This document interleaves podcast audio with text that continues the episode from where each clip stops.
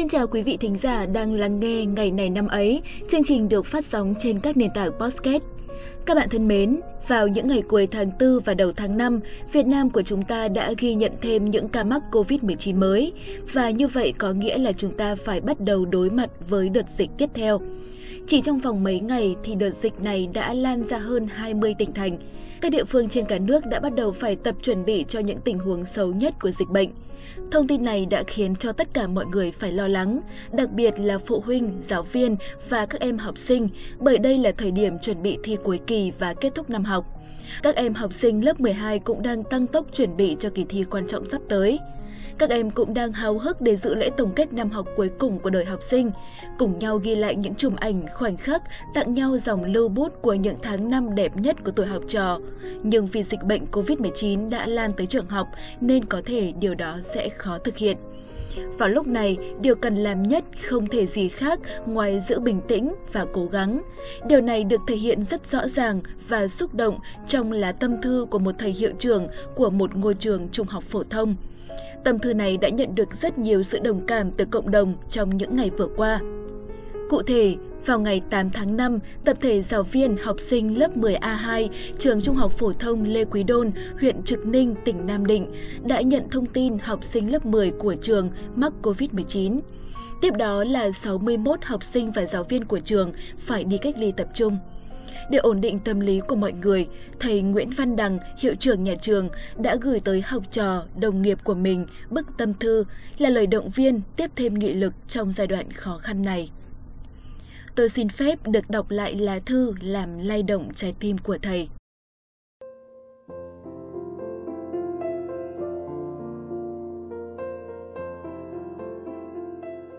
Các con học sinh trưởng lây yêu quý, điều lo lắng nhất cũng đã đến rồi. Covid-19 không còn bên Ấn Độ, Nepal mà nó đã về đến quê hương, đã vào trong trường lê yêu dấu của chúng ta mất rồi. Nó đến trong một thời điểm chúng ta cũng đã có được một khoảng thời gian tôi luyện, chuẩn bị tập sự cho tinh thần đón nhận từ lâu, chỉ là không biết nó lại đến vào lúc này mà thôi. Thầy biết các con đang rất lo lắng cho sức khỏe bản thân, gia đình, thầy cô và bạn bè, nhất là những người đã và sẽ phải cách ly xã hội để thực hiện các biện pháp phòng chống dịch theo chỉ đạo của cơ quan cấp trên. Ngay tại thời điểm này, sự bình tĩnh sẽ giúp ích cho chúng ta rất nhiều. Thầy tin vào ý chí và nghị lực của các con. Hãy chăm sóc bản thân mình thật tốt, thực hiện đúng khẩu hiệu 5K, cách ly nghiêm ngặt ở nhà, hãy giúp người thân bên cạnh mình dù là việc nhỏ nhất – chỉ cần mỗi học sinh của trường Lê làm được một việc tốt có ý nghĩa thì trường của chúng ta đã có được hàng nghìn việc tốt rồi.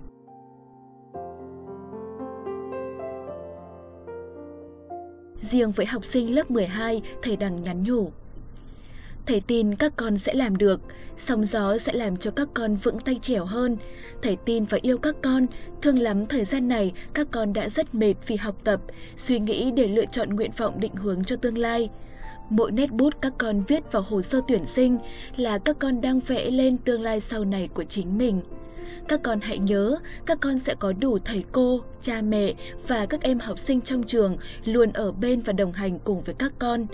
Ý chí, nghị lực là bệ phóng đưa con người đến với thành công.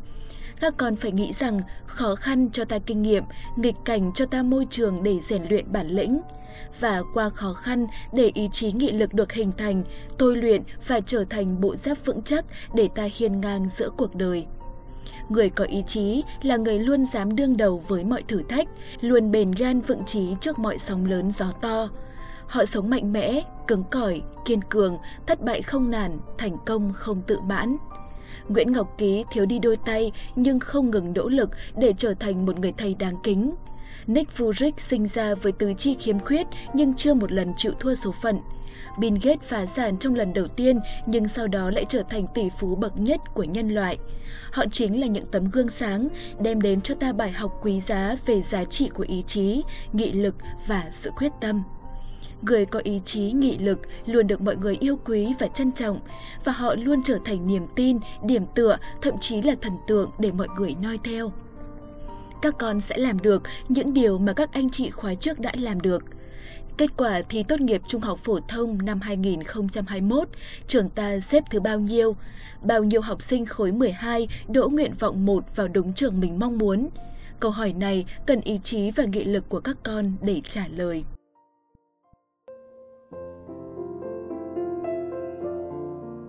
Và với những bậc phụ huynh, thầy Đằng cũng nhắn nhủ. Các bậc phụ huynh thân mến, Cha mẹ là bến bờ hạnh phúc, là nơi để con tìm về, là nơi che nắng che mưa cho các con khi gặp sóng gió, là động lực tiếp sức khi các con gặp khó khăn. Tôi rất đồng cảm với nỗi lo lắng của các bậc phụ huynh cũng như tập thể sư phạm nhà trường chúng tôi thời điểm này. Chúng ta hãy bình tĩnh, hãy là những điểm tựa vững chắc về tinh thần cho các con để chúng ta cùng nhau giúp các con vượt qua giai đoạn khó khăn này. Bởi các con là niềm hy vọng, là tương lai của chúng ta. Tôi tin tưởng các bậc phụ huynh của tôi. Và gửi tới các đồng nghiệp đang phải cách ly tập trung, trong thư thầy Nguyễn Văn Đằng chia sẻ. Các đồng nghiệp yêu quý, tôi thực sự rất tự hào về thầy cô, trân trọng quý mến và luôn ghi nhận công sức của thầy cô đã đóng góp xây dựng thương hiệu của nhà trường.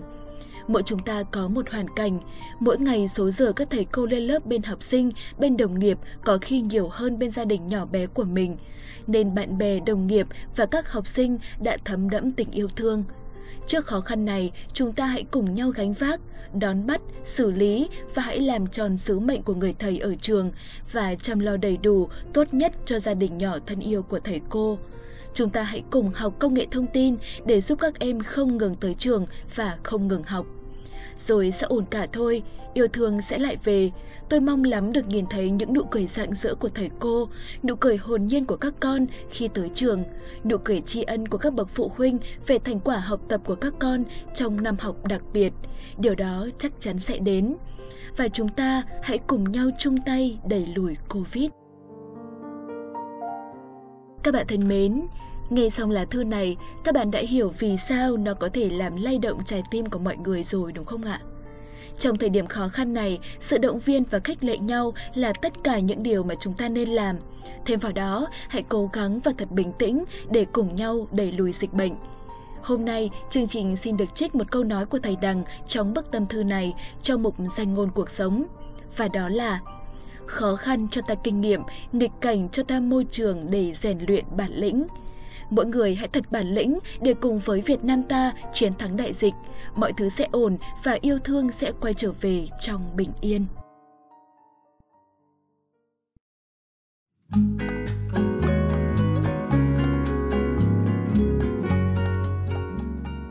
thân mến, ngày 12 tháng 5 là ngày thứ 132 trong năm.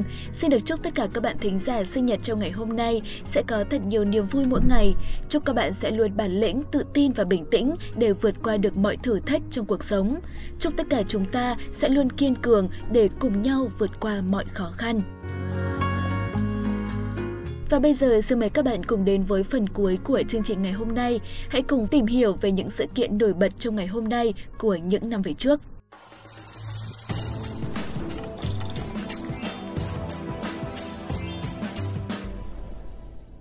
Uh, uống nhầm một ánh mắt cơn say theo cả đời. Này câu này nghe quen quen đấy nhỉ? Ừ thì câu này quen mà câu này dành cho người đang bị cảm nắng hay là đang yêu thầm người khác đấy. Không ý tôi là tôi đã nghe ông nói câu này mấy chục lần rồi ấy, chẳng nhẽ là mỗi lần một bà cô à? Hâm mà hay thì tôi nói chứ có phải thích ai là nói đâu. Thì cũng phải có lý do mới nói được chứ. À thì cũng đang hơi thích một bé ở bên câu lạc bộ. Ôi mỗi lần cười là đôi mắt cũng cười theo hút hồn. Ờ tôi biết ngay rồi mà thôi tạm gác vấn đề hút hồn ở đây nhá, còn bây giờ thì bắt đầu chương trình để cho tôi nhờ nào. Ok nhất chỉ với Vân Khuê thôi. Các bạn thính giả thân mến, hôm nay thì sẽ không có những sự kiện trên thế giới nên toàn bộ chương trình thì sẽ dành cho các sự kiện tại Việt Nam. Các bạn đừng bỏ lỡ những thông tin ngay sau đây bởi đó sẽ là những thông tin rất đáng quan tâm về những nhân vật nổi tiếng và có vai trò quan trọng trong lịch sử. Một trong những quan nhà Nguyễn chống thực dân Pháp tiêu biểu nhất là người cùng vua Hàm Nghi phát động phong trào Cần Vương Tôn Thất Thuyết, sinh ngày 12 tháng 5 năm 1839. Ông là người đã phế lập Dục Đức, Hiệp Hòa, Kiến Phúc và Hàm Nghi trong một thời gian ngắn của lịch sử, gây nên một cuộc khủng hoảng nghiêm trọng bên trong hoàng tộc. Khi thất bại trong cuộc binh biến năm 1885, Tôn Thất Thuyết đã đưa Hàm Nghi đi Quảng Trị, phải chính ông đã nhân danh Hàm Nghi ra chiếu Cần Vương, kêu gọi chống Pháp nổi tiếng. Tôn Thất Thuyết sinh ngày 29 tháng 3 năm Kỷ Hợi, tức 12 tháng 5 năm 1839 tại làng Phú Mộng, bên bờ sông Bạch Yến, kinh thành Huế, nay là thôn Phú Mộng, phường Kim Long, thành phố Huế. Ông là con thứ hai của đế đốc Tôn Thất Đính và bà Văn Thị Thu và là cháu năm đời của hiền vương Nguyễn Phúc Tần. Cuộc đời Tôn Thất Thuyết gắn liền với binh nghiệp. Năm 1869, ông giữ chức án sát tỉnh Hải Dương. Với nhiều chiến công của mình, Tôn Thất Thuyết được vua tự Đức cho thăng tiến nhanh. Ngày 19 tháng 7 năm 1883, trước khi băng hà, vua tự Đức chọn Tôn Thất Thuyết làm đệ tam phụ chính đại thần cùng với Nguyễn Văn Tường và Trần Tiễn Thành để giúp Dục Đức kế vị ngôi vua. Với chức phụ chính đại thần, Tôn Thất Thuyết và Nguyễn Văn Tường đã nhiều lần làm việc phế lập, phế Dục Đức đưa Hiệp Hòa, Kiến Phúc và Hàm Nghi lên ngôi chỉ trong một thời gian ngắn nhằm tìm ra những thủ lĩnh tinh thần cùng chí hướng kháng chiến chống Pháp. Tôn Thất Thuyết trở thành đối tượng cần thanh toán số 1 của người Pháp. Trong tình thế luôn bị thực dân Pháp loại bỏ, Tôn Thất Thuyết đã chủ động ra tay trước bằng cuộc tấn công quân Pháp tại Huế vào đêm ngày 4 tháng 7 năm 1885, khi quan Pháp đang chiêu đãi tòa khâm sứ Pháp. Tuy nhiên, cuộc đánh úp đã thất bại. Sau đó, ông đưa vua Hàm Nghi ra thành Tân Sở ở Quảng Trị, giúp vua ban dụ chiếu Cần Vương. Lời dụ nhấn mạnh, người giàu đóng góp tiền của, người mạnh khỏe đóng góp sức lực, người can đảm đóng góp cánh tay để lấy lại đất nước trong tay quân xâm lược. Tháng 2 năm 1886, Tôn Thất Thuyết giao cho hai con mình là Tôn Thất Đàm, Tôn Thất Tiệp trực tiếp bảo vệ và giúp Hàm Nghi trong mọi việc. Còn ông tìm đường sang cầu viện nhà Thanh, nhưng cuộc cầu viện không thành. Ông đành tìm các người bạn lưu vong cố gắng liên hệ với phong trào trong nước, tiếp tục đánh thực dân Pháp. Đến năm 1888, được tin thuộc hạ của ông là Trương Quang Ngọc làm phản, bắt vua Hàm Nghi giao nộp cho thực dân Pháp. Hai con ông là Tôn Thất Đàm và Tôn Thất Tiệp tuẫn tiết. Ông vô cùng phẫn nộ và thương tiếc. Năm 1889, Tôn Thất Thuyết cử người về Hà Tĩnh và phong cho Phan Đình Phùng làm binh trung tướng quân, lãnh đạo của khởi nghĩa Hương Khê. Nghĩa quân Phan Đình Phùng đánh một trận lớn ở Vũ Quang và giành được thắng lợi lớn. Đây là đỉnh cao nhất trong phong trào Cần Vương chống thực dân Pháp cuối thế kỷ 19. Năm 1895, chiến tranh Trung Nhật nổ ra, biên giới Việt Trung bị kiểm soát. Người Pháp yêu cầu bạn Thanh quản thúc Tôn Thất Thuyết và theo dõi Lưu Vĩnh Phúc, nên mọi hoạt động của ông chấm dứt. Tôn Thất Thuyết bị quản thúc, không đi được bất cứ đâu. Tương truyền trong những năm cuối đời, ông bị điên dại, thường múa gươm chém đá. Ông mất tại Trung Quốc vào ngày 22 tháng 9 năm 1913.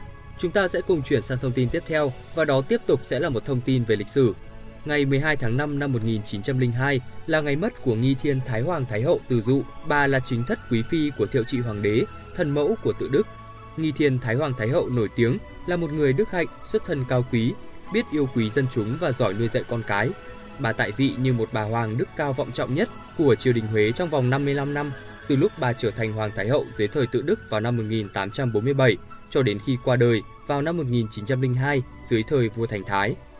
Có lẽ trong lịch sử nước nhà, bà Từ Dũ là một hoàng thái hậu nổi tiếng nhất trong việc cưu mang và để lại những bài học quý trong việc dạy dỗ con nên người. Chính những chi tiết này đã khiến người đời sau ngưỡng mộ bà. Nhờ sự giáo dục của bà mà vua tự Đức mới trở thành một người con có hiếu, không bị tha hóa bởi cuộc sống xa hoa, sống xa đọa như một số ông vua thời trước.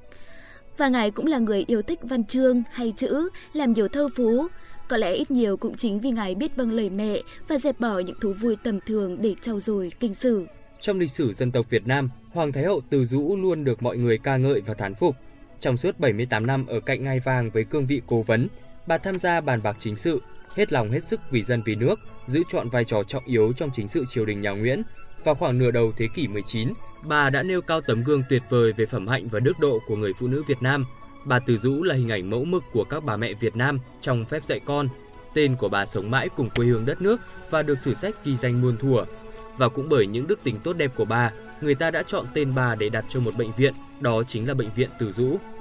Mời các bạn cùng chuyển sang thông tin tiếp theo, một thông tin về văn học. Nhà thơ, nhà viết kịch Việt Nam Thâm Tâm sinh ngày 12 tháng 5 năm 1917. Ông nổi tiếng với bài thơ Tống Biệt Hành với một phong cách hòa hợp giữa cổ điển và hiện đại, thể hiện hào khí rất cao. Ông tên thật là Nguyễn Tuấn Trình, quê ở tỉnh Hải Dương, xuất thân trong một nhà giáo nền nếp. Thuở nhỏ, ông học tiểu học ở Hà Nội. Từ năm 1938, từng vẽ tranh để kiếm sống.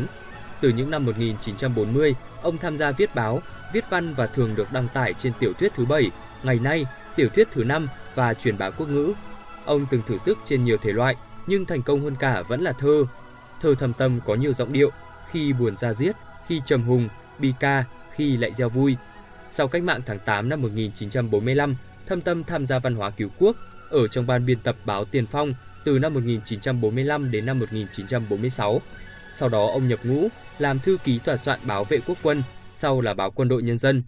Ông mất sau một cơn bệnh đột ngột ngày 18 tháng 8 năm 1950 trên đường đi công tác trong chiến dịch biên giới. Thẩm Tâm được truy tặng giải thưởng nhà nước về văn học nghệ thuật vào năm 2007. Các bạn thính giả thân mến, thông tin vừa rồi cũng đã khép lại chương trình ngày hôm nay. Xin cảm ơn các bạn đã chú ý lắng nghe. Xin chào và hẹn gặp lại.